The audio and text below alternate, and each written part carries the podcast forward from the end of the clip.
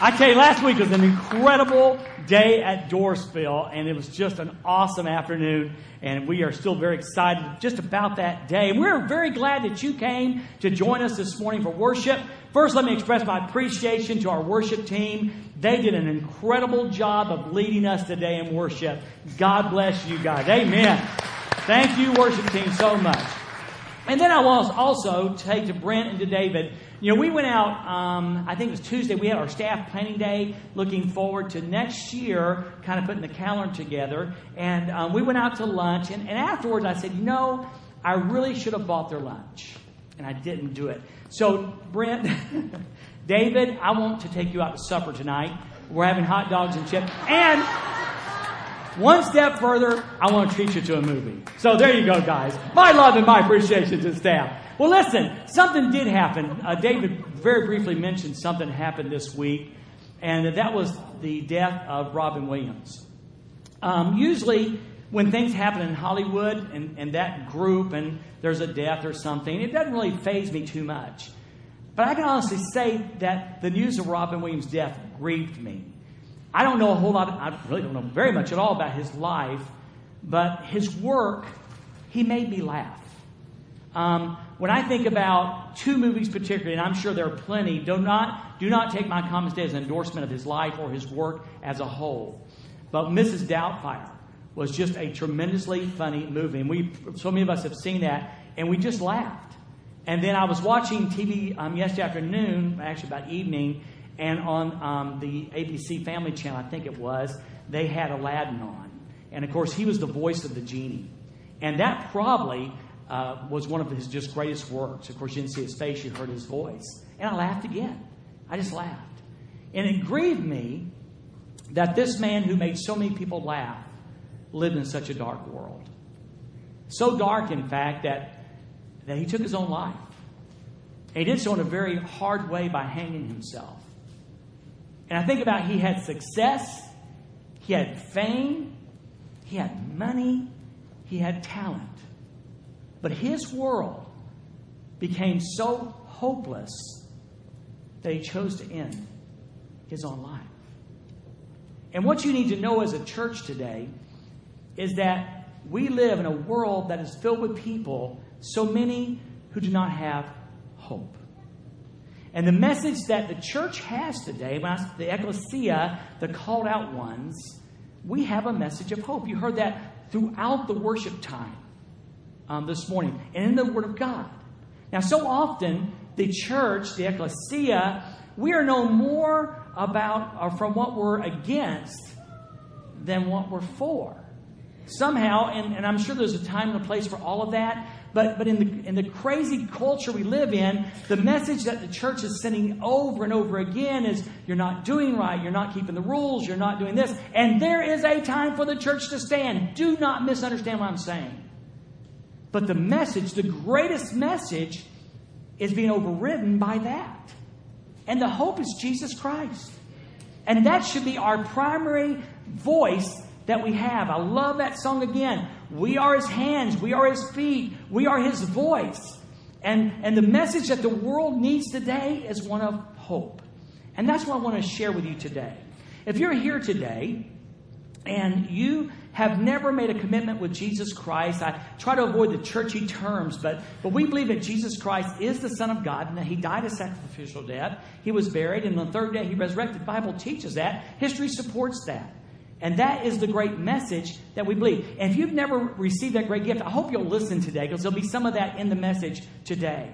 And today might be the day that your world goes from being hopeless. Because again, did you understand what I said? You can have money, you can have fame, you can have wealth, and still live in a very, very hopeless world. So my hope today would be that, that today, if you've never received Christ as your personal Savior, you never have forgiveness of your sins. And I'm not talking about joining a church or being baptized. I'm talking about a relationship with the Creator God then today I hope you'll make that your day. If you're here today and you've lost loved ones, and most of us have, I have a brother um, who passed away a couple years ago. And so if you've lost a loved one, and particularly that loved one um, knew Jesus Christ as Savior, then I really hope that you'll take something home today that will help you deal um, with that loss, to understand uh, what about that loss is what it's all about. And then if you're here today and you're like, you know, well, Dwayne, I'm, I'm a Christian and I haven't really lost anyone close to me. My world's pretty good right now. I just hope you'll take this home today because it will help you refocus your world and prepare you for a time when, when tragedy strikes into your life or the life of your family. And I really pray that this, this theme of hope will just overarch everything. And of course, the hope is not a, I hope I get a bike for Christmas. It's the reality, the noun, if you will, the noun, Jesus Christ, the person Jesus Christ, the one of hope. Amen. So take now we're going to look at two scriptures today on on your sermon sheet. If you've got that, if you got that bulletin that Brent talked about, and there's a sermon sheet. And by the way, please note I, I made that graphic up there, and we got Brother Doug Lambert and Novella Sherrard on there. So be sure to note that. And then I think there's a picture of the tornado victims, uh, members of the tornado victims on there in an empty tomb. So be sure to note that. But on your sermon sheet, you'll see two major scriptures that we want to hit today. Let me check my watch here and see how we're doing. Um, one is 1 Thessalonians 4.13. And that's a pretty familiar passage of Scripture. I use it a whole lot at, at funerals usually. And so we're going to talk about that pretty much in detail.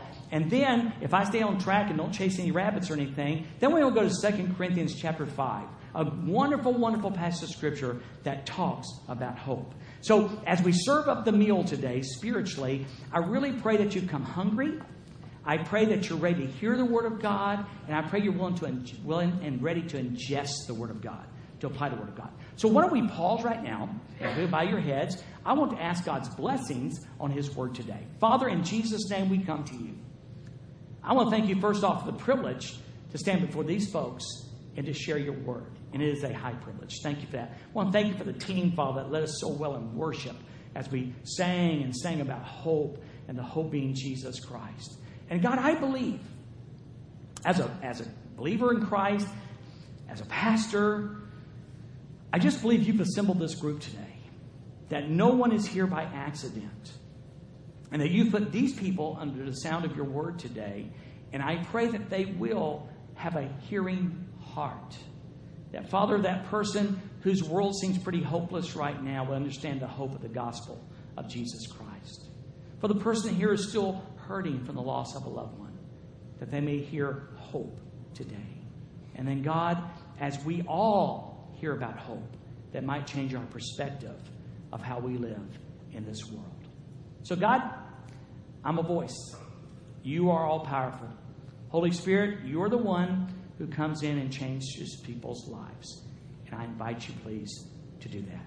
And Jesus, I pray this in your precious name. And all God's people said, Amen. All right, take your Bibles this morning or use your sermon sheet. I put the scriptures there for you guys, and they'll also be on the screen. Um, take your Bibles and turn to 1 Thessalonians 4 13 and 14. Thinking about the message of hope. Now, this is a scripture, and again, I've, I've, taught this before. I understand that. I want you to think, I, I, has he forgotten? Is he getting a little old? I, I, use this regularly because it's so powerful.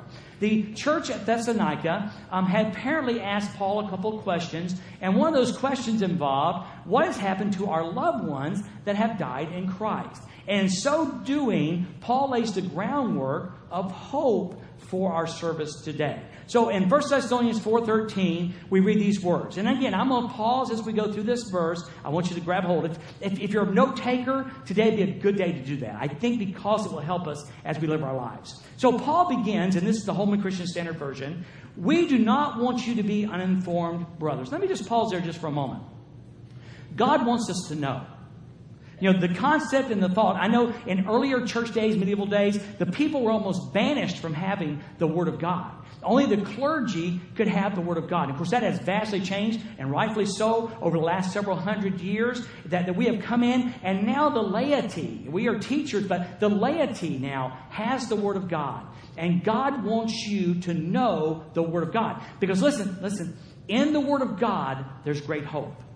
So many of life's questions that you're wrestling with, including the practical issues about, you know, what career and, and how do I work and how do I be a parent? What does God say about marriage? What does God say about life? What does God say about hope? All those answers are in the Word of God.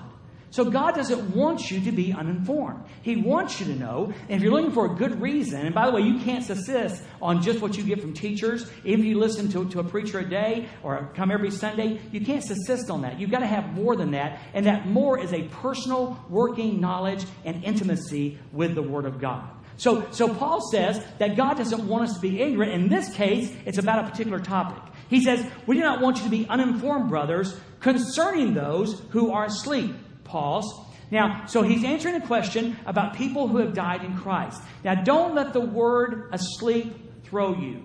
It's, it's, a, it's a metaphor for someone who has died. So Paul has said, uh, God wants you to be uninformed concerning those who have died. But there's also a good side of that. When, I, when we go at night, Judy and I go to bed, you know, we, we do the, I, we pray. I want you to know that. Your pastor and wife pray together. And, and then, then we, you know, we, we say good night. Sometimes we'll say these words I'll see you in the morning. I'll see you in the morning. When, when, I, when I lay down with my wife to go to sleep at night, I don't just weep and wail, I'll never see her again. Because I know sleep is a temporary state. And I, all things considered, well, in our lives, period, I'll see her again. So, so that's a good analogy for sleep. When somebody says we're asleep in Jesus, it's not a permanent state.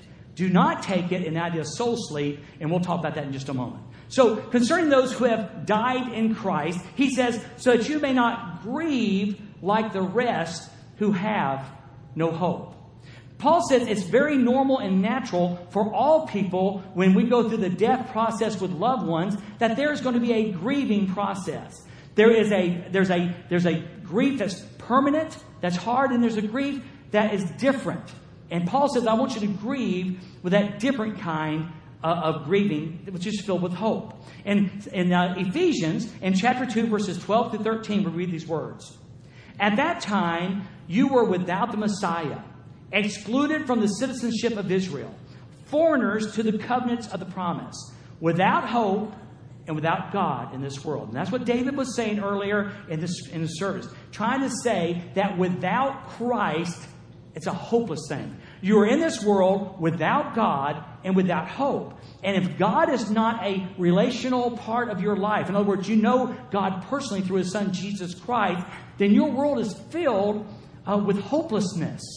And, and Paul says, speaking to believers, saying, You are one time in this world, and you're in this world without God, and you're also in this world without hope. And then notice a past tense uh, affair there. It says, but now. I, you know, the, the, the word but in the Bible is just, it's wonderful. It's a conjunction. It says, but now in Christ Jesus, you who were afar away have been brought near by the blood of the Messiah. So, so there is a hopelessness, and so many in the world have that. And as far as I know, Robin Williams had no relationship with God as we understand a relationship with God. None. His world was dark and it was hopeless. But if we have trusted Jesus Christ as Savior, we are a people of hope. Amen. So, so when he says, when he says that, that, that you will not grieve like the rest who have no hope, he's speaking about people without Jesus. So, so what is the tenor? What changes that? What, what takes us from a people of hopelessness to a people of hope? What takes us from darkness into light? What takes us from blindness to now I see? And, and Paul gives us that in verse number 14, the last part. Since we believe, since we, say that with me, since we believe, now notice he didn't say, since we keep the rules, since we go to church, since we've earned God's favor. No. He says, since we believe. You've got to understand, it is by faith in Jesus Christ that Christ or God counts us righteous. It's not by works that we have done. It's not by going to church. It's not by doing things like that. It is because of the unmerited grace of God, the favor of God, that we have righteousness in Jesus Christ. So, since we believe, not because we go a church, since we believe that Jesus Christ, here it is, died and rose again. This is so huge. No other man, no other religious leader died and rose again. Died and rose again. He, he did something that no other one has done, will do, or can do. He laid his life down in death, stayed in the tomb for three days, And on the third day, he resurrected, he came back to life. And we believe, as Christ followers, we believe that Jesus died and rose again. Now, watch. In the same way, we will die as followers of Christ. We're still going to die. There's a physical death waiting for every one of us, lest Christ comes back. But in the same way, like Christ died and resurrected, listen now, every one of us will be resurrected who know Jesus Christ as Savior. Now, come on, that's worth celebrating. Just like, just like, yeah, just like death could not hold Jesus down, so death cannot hold us down. Listen, His victory is our victory. And so cool. It's just like salvation. We don't have to say, I think I can get up, I think I can get up, I think I can resurrect. Because of His victory and His power, we will be resurrected. And, and then he finishes his statement by saying this.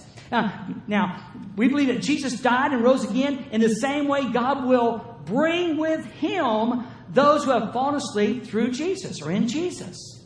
Now, I've said this before, but I'll say it again. In order for you to bring something with you, you've got to have it. If Judy says, bring home a loaf of bread, and I show up without bread, I didn't have bread with me, did I? See, so in order for Jesus, for God to bring those with Him who fall asleep in Jesus, they've got to be with Jesus or with God in the first place. There is no such thing, no such thing biblically as soul sleep.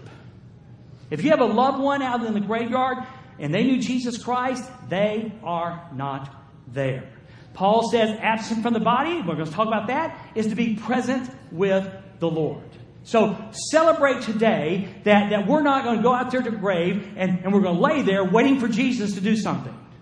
When my last heartbeat comes, when my last breath comes, when the last heartbeat of your loved one in Christ came, when the last breath came, they were instantly in the presence of the Lord Jesus Christ. Now, this whole scripture, which we don't have time to even talk about, I encourage you to read on, not while I'm preaching, but later on, is talking about the fact of the body resurrection. When I die, the soul and spirit go to be with God.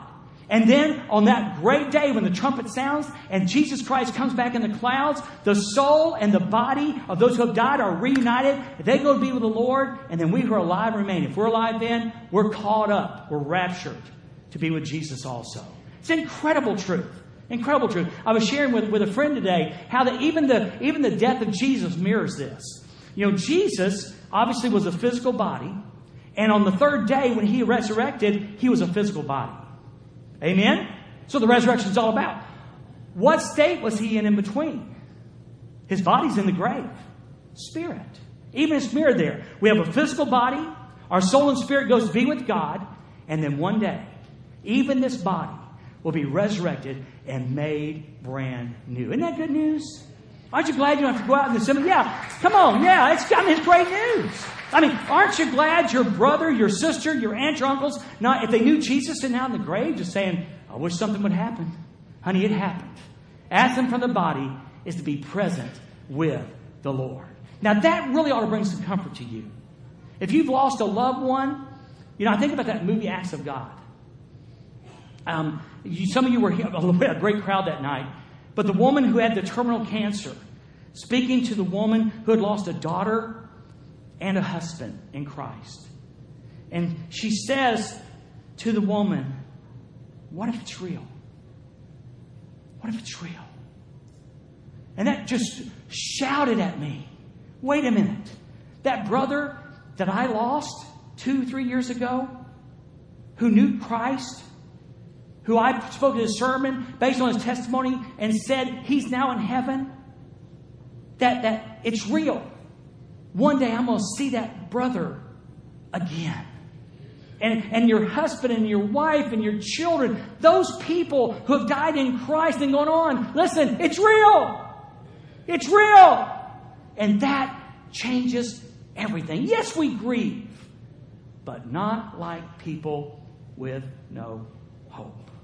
So that moves us down to our second scripture in 2 Corinthians chapter 5 verses 1 through 8. Just a wonderful scripture about what is it like? What, how does that flesh out? What does that mean? Um, if we're drawing a picture, what would that look like? And Paul does a masterful job in 2 Corinthians chapter 5, preparing us for that day and if the rapture doesn't happen. It prepares us for the day. What happens to us after the last heartbeat? And here's what he says. In verse number one, he says this For we know, say, we know. Now, notice the confidence there. We know. Whatever Paul's about to say, he's not saying, Now, I have a theory on this. I think this is might what happened written under the inspiration of the Holy Spirit. It's a letter to a church in Corinth, but under the inspiration of the Holy Spirit, God has revealed to him these wonderful truths. Okay? So he says with confidence, we know that if our earthly house, pause, this tent. So Paul's saying that at this earthly house, and he's talking about our bodies, this tent. Now, in, where we go in Africa, we see people who live in tents. But you know, if we see a person living in a tent, they're a refugee, as we saw Judy on the news yesterday. If they're living in a tent, they're, they're camping, it's a temporary thing. Um, they might be a refugee. Normally, people in our culture, anyway, do not normally stay in tents because tents are temporary. So we know if this earthly body, this tent, is Paul saying that this is a permanent body then? No, he says it's a temporary body. It's a temporary body. This body was not made to live forever. Well, originally in the garden it was, but sin blew that. But you, you know, I've got some friends here in this room who are, you know, one of our ladies is like 95 years old. One of our brothers is 86, 87 years old. And they've done wonderfully and living a long time. But the bottom line is their bodies, our bodies grow old. They're not made for eternity. So Paul says that, that if this earthly house, this tent is destroyed, if it dies, if we're martyred, if we're murdered, but if we die, we have a building. Now notice the contrast. He didn't say we have another tent, did he? Come on, come on. He didn't say we have another tent. He said we have a building. We have a permanent thing coming. This is temporary.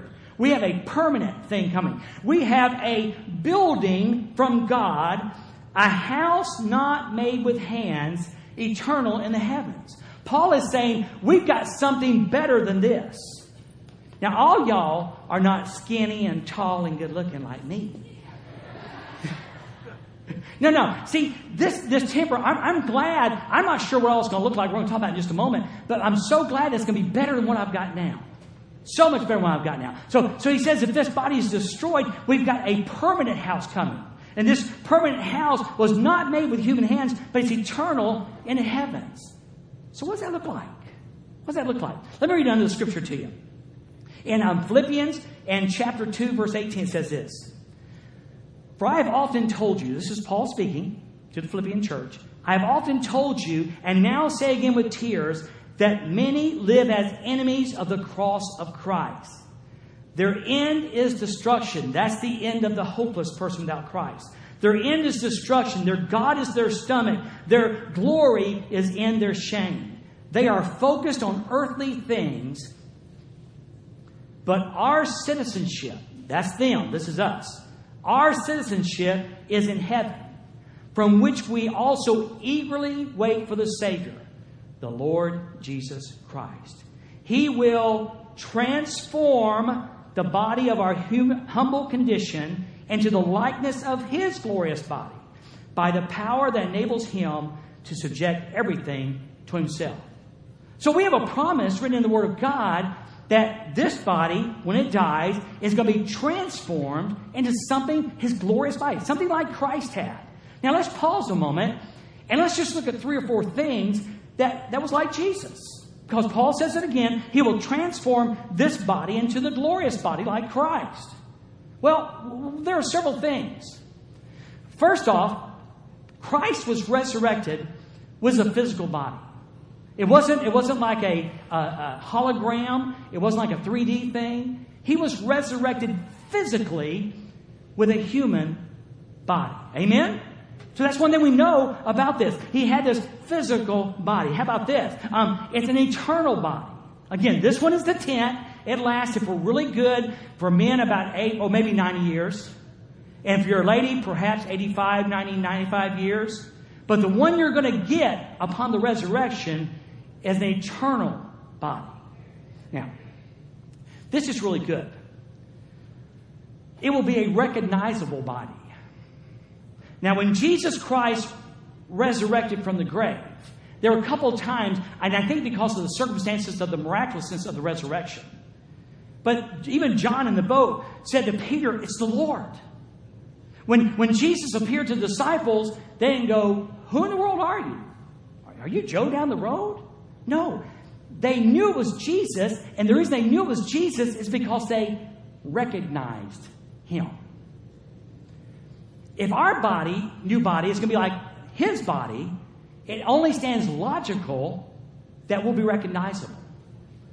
I'm trying to tell you with all my heart, and I believe biblically, it doesn't matter what I think, it matters what the Word of God says. But I honestly believe the Word of God teaches that I will know people in heaven. I honestly believe I'll know them. I'm not going to be married to Judy. Jesus made that very clear.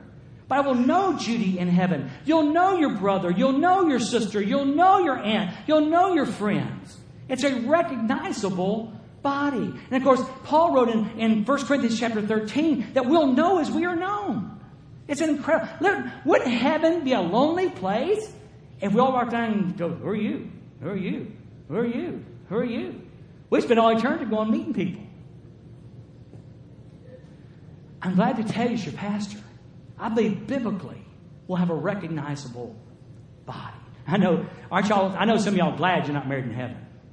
I know, I know. you know, 50 years is one thing, eternity, that's another. so it'd be a recognizable body. And you know what's really incredible? It's a body that, that can eat. Now, now we had this from Jesus. You know, when, when they were questioning, well, you know, is this really you? Is this a ghost? And he said, give me, give me some honeycomb. Can, can a ghost eat? So now we won't need to eat, but it's a body that can eat. And it just ties in the reality of the body that's coming is a lot like this body, just like a zillion times better. And, and then, and then lastly, it, it's a body that, that is not subject to sickness and illness and pain and suffering and cancer. It'll be an eternal life, an eternal body. And it's going to be awesome. It's going to be awesome. Now, now, now, Paul says this. He says, For we know that the earthly house, this tent, is destroyed we have a building from God, a house not made with hands, eternal in the heavens. For in this we groan, earnestly desiring to be clothed with our habitation, which is from heaven. So, so, so Paul says we groan. Now, let me tell you why we groan. If we get the understanding, we have a tendency in America to look this far. We, we, we have a hard time believing that our citizenship is in heaven. We, we somehow confuse life here as the best part. Okay? Now, now, when I go out and eat at a restaurant here in town and I get a cheeseburger, it's good.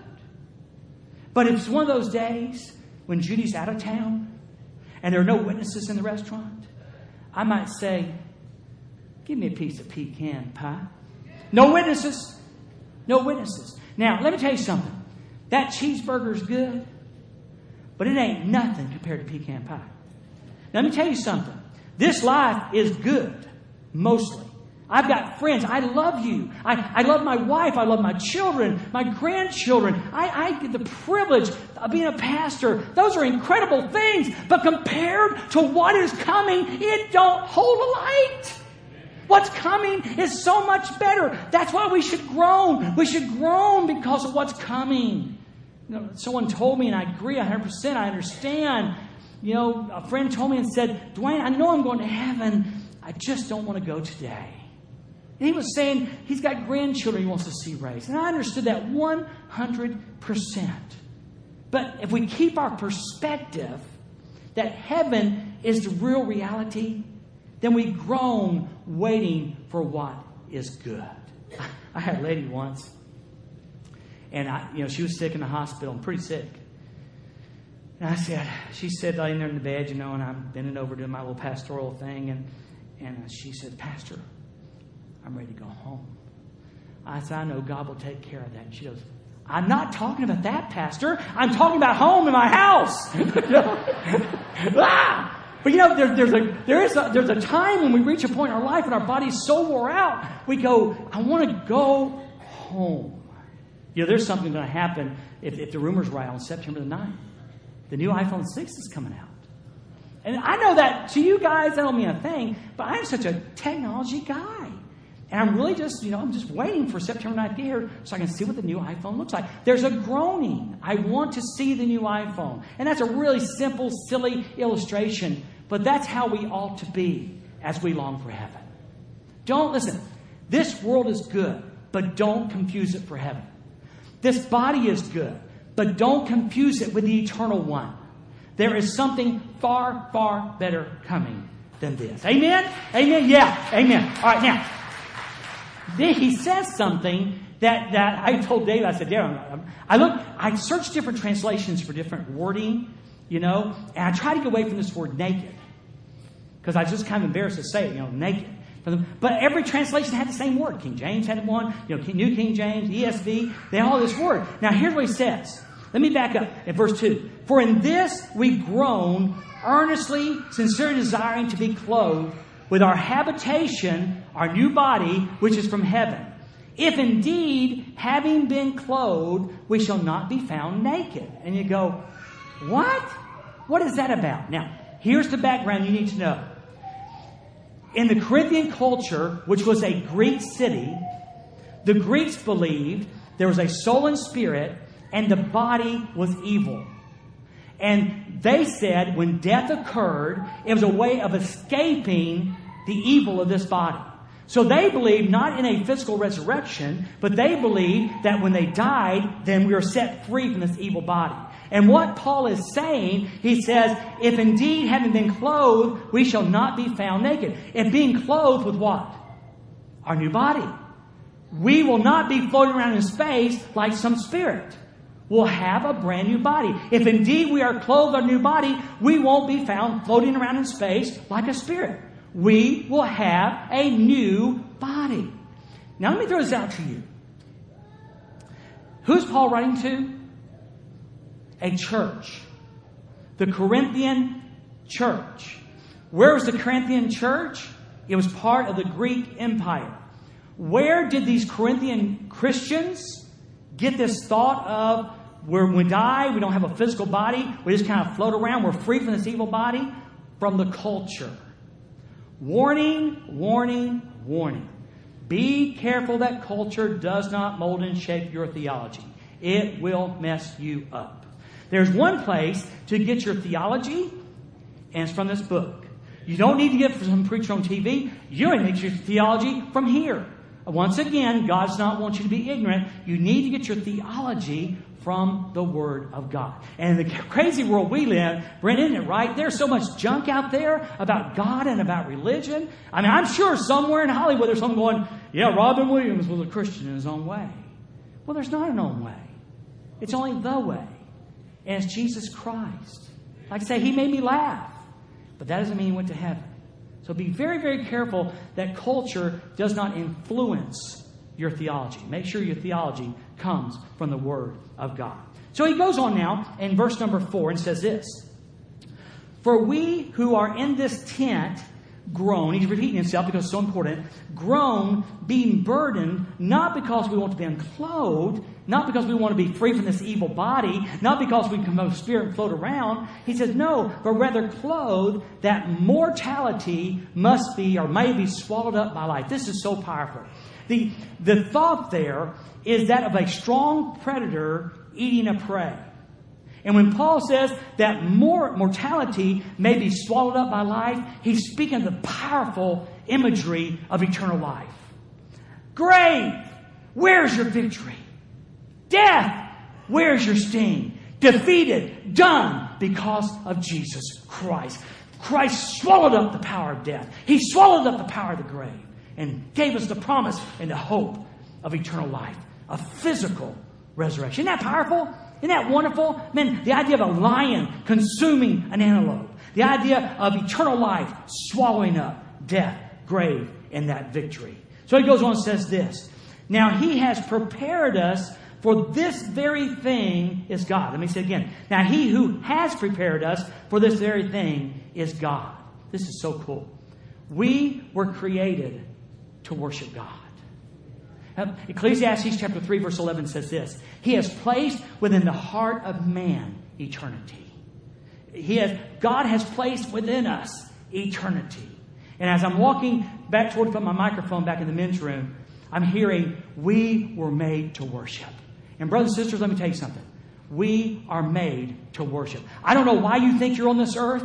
I don't know why you think where you're going to do an eternity. You know, you're not going to be sitting by a lake fishing. You're not, there's no golf, Terry. There's no golf courses in heaven. We are going to worship Creator God in a way we cannot even comprehend for all eternity and enjoy doing so. Enjoy doing so. It's incredibly, incredibly powerful imagery. So, so God has created us. We lost in the garden. When, when Adam and Eve were in the garden before their sinless condition, they, they were in this. In fact, you know, one commentary said if they hadn't sinned, those bodies would have lived forever.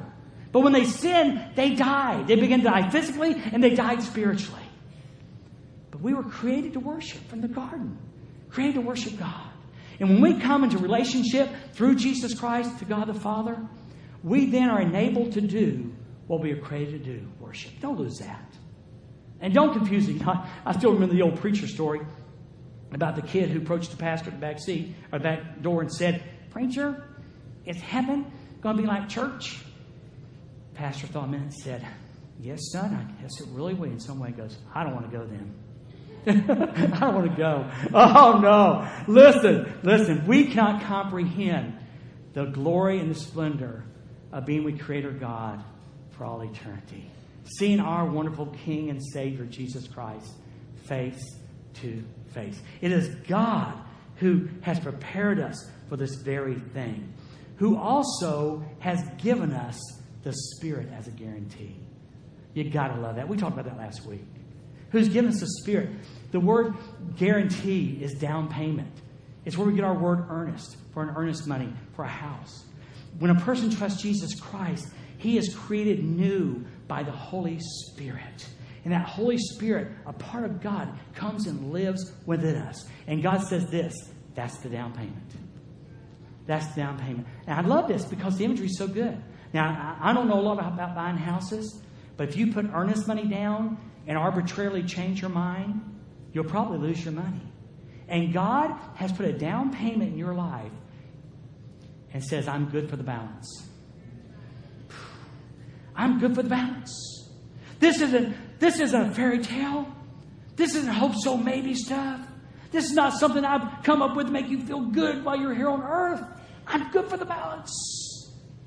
You will have a new body. You will spend eternity with me by the blood of Jesus Christ. You will spend eternity as I intended, worshiping. Isn't that awesome? I'm telling you guys, look at me. I know some of you are hurting. I know some of your, your heart's broken still over loved ones. Some of your bodies are racked with cancer. But by grace, through faith in Jesus Christ, there is a better day coming. There is a better day coming, a day so great. So if the body hurts, if your heart's broken today, as you have trusted Christ, there's a better day coming. The dessert, the pecan pie, is on its way from the kitchen. Now he finishes up with a summary. And he says these words So, perfect summary statement. So, we are always confident. In other words, we have the hope, noun, not verb. We are always confident knowing that while we are at home in the body, we are absent from the Lord. So, so we know that we're here, we're absent from the Lord. That's just a truth. In other words, while we're here, we can't be there in the sense of eternity. But here's the good news when we're there, we won't be here. Suffering, sorrow, death, hurt, poverty, pain, tears will all be done away with. We're not there yet. It's Friday. but Sunday's coming. Be encouraged, brothers and sisters. Be encouraged. This is not the end. This is not all there is by Christ. There's more. And as if we, he knew we needed just a, a boost of encouragement, he says, Now remember, remember For we walk by faith and not by sight.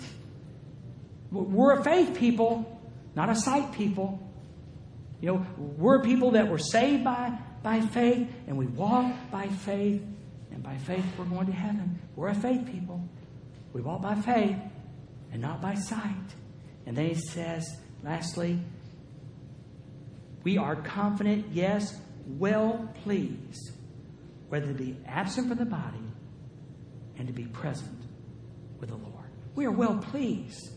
He goes, There's a part of me that's longing, groaning to be absent here so I can be present there. And once again, you see no support for the idea of going and living in a, a hole somewhere.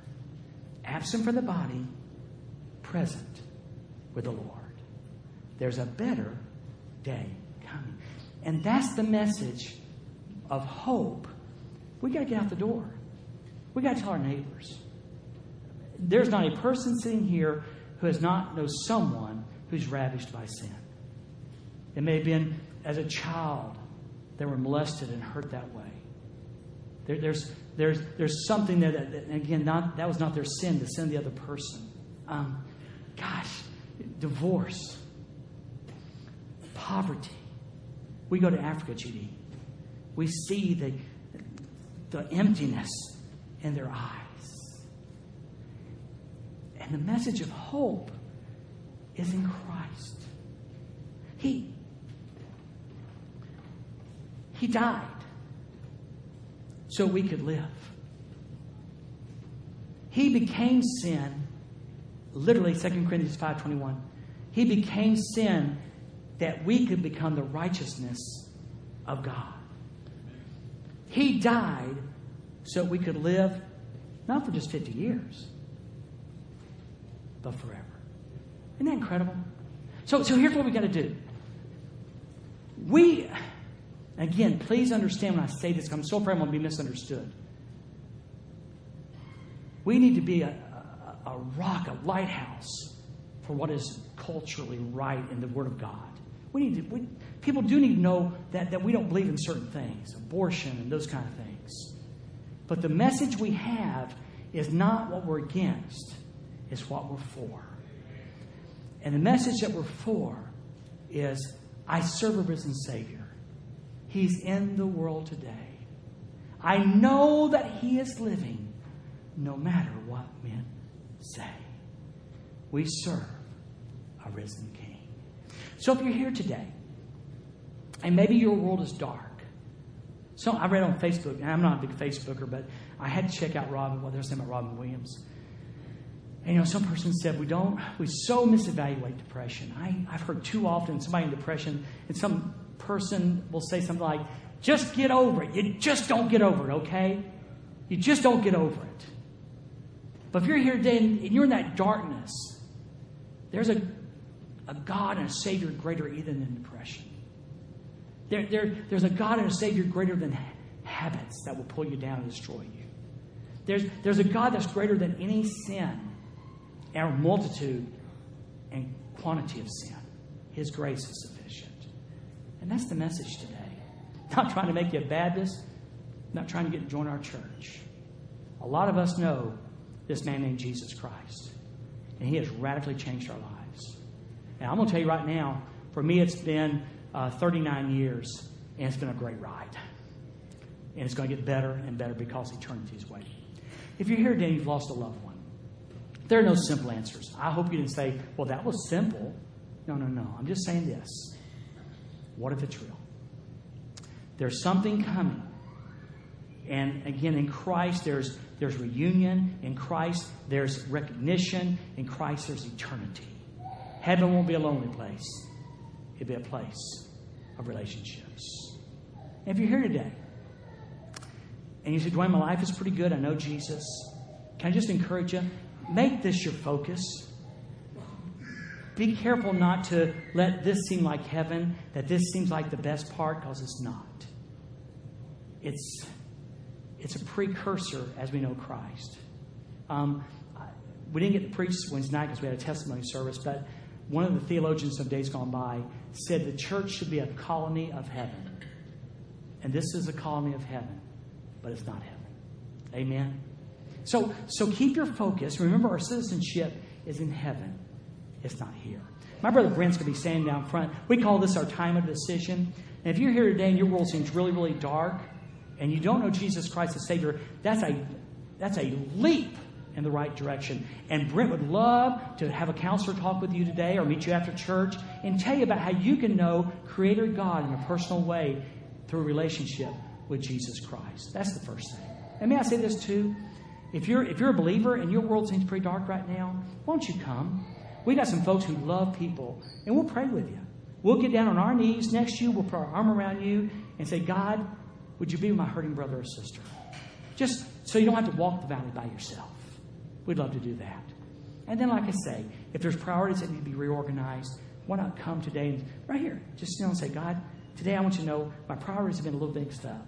I understand now that I was made to worship, and I've been living temporarily, temporary instead of eternally. Help me to live for eternity. Let's pray. God, you are so good. And I mean this, Father, it was an incredible privilege to share these truths today. Father, I pray for my friend here today who has never received Jesus Christ as Savior, who has not experienced your grace. And God, the last thing they need is religion and a bunch of rules. But oh, how they need a Savior. And we know and we believe that that Savior is Jesus Christ. So I pray for my friend today that they may come to know you, Jesus, in a very real and personal way. For the ones who are hurting. Father, it may have been a death, but maybe an illness. Perhaps their life is just real hard right now. God, would you bring your healing touch, your peace, Father, upon them today? And Father, for all of us, help us keep our focus. Help us remember that this is just a temporary abide, abode, and there's something coming far, far better. Far, far better for those who know Christ. Thanks, God. You are incredible. We love you today. Now, Holy Spirit, please do your sweet work in the lives of people. In Jesus, I pray this in your precious name.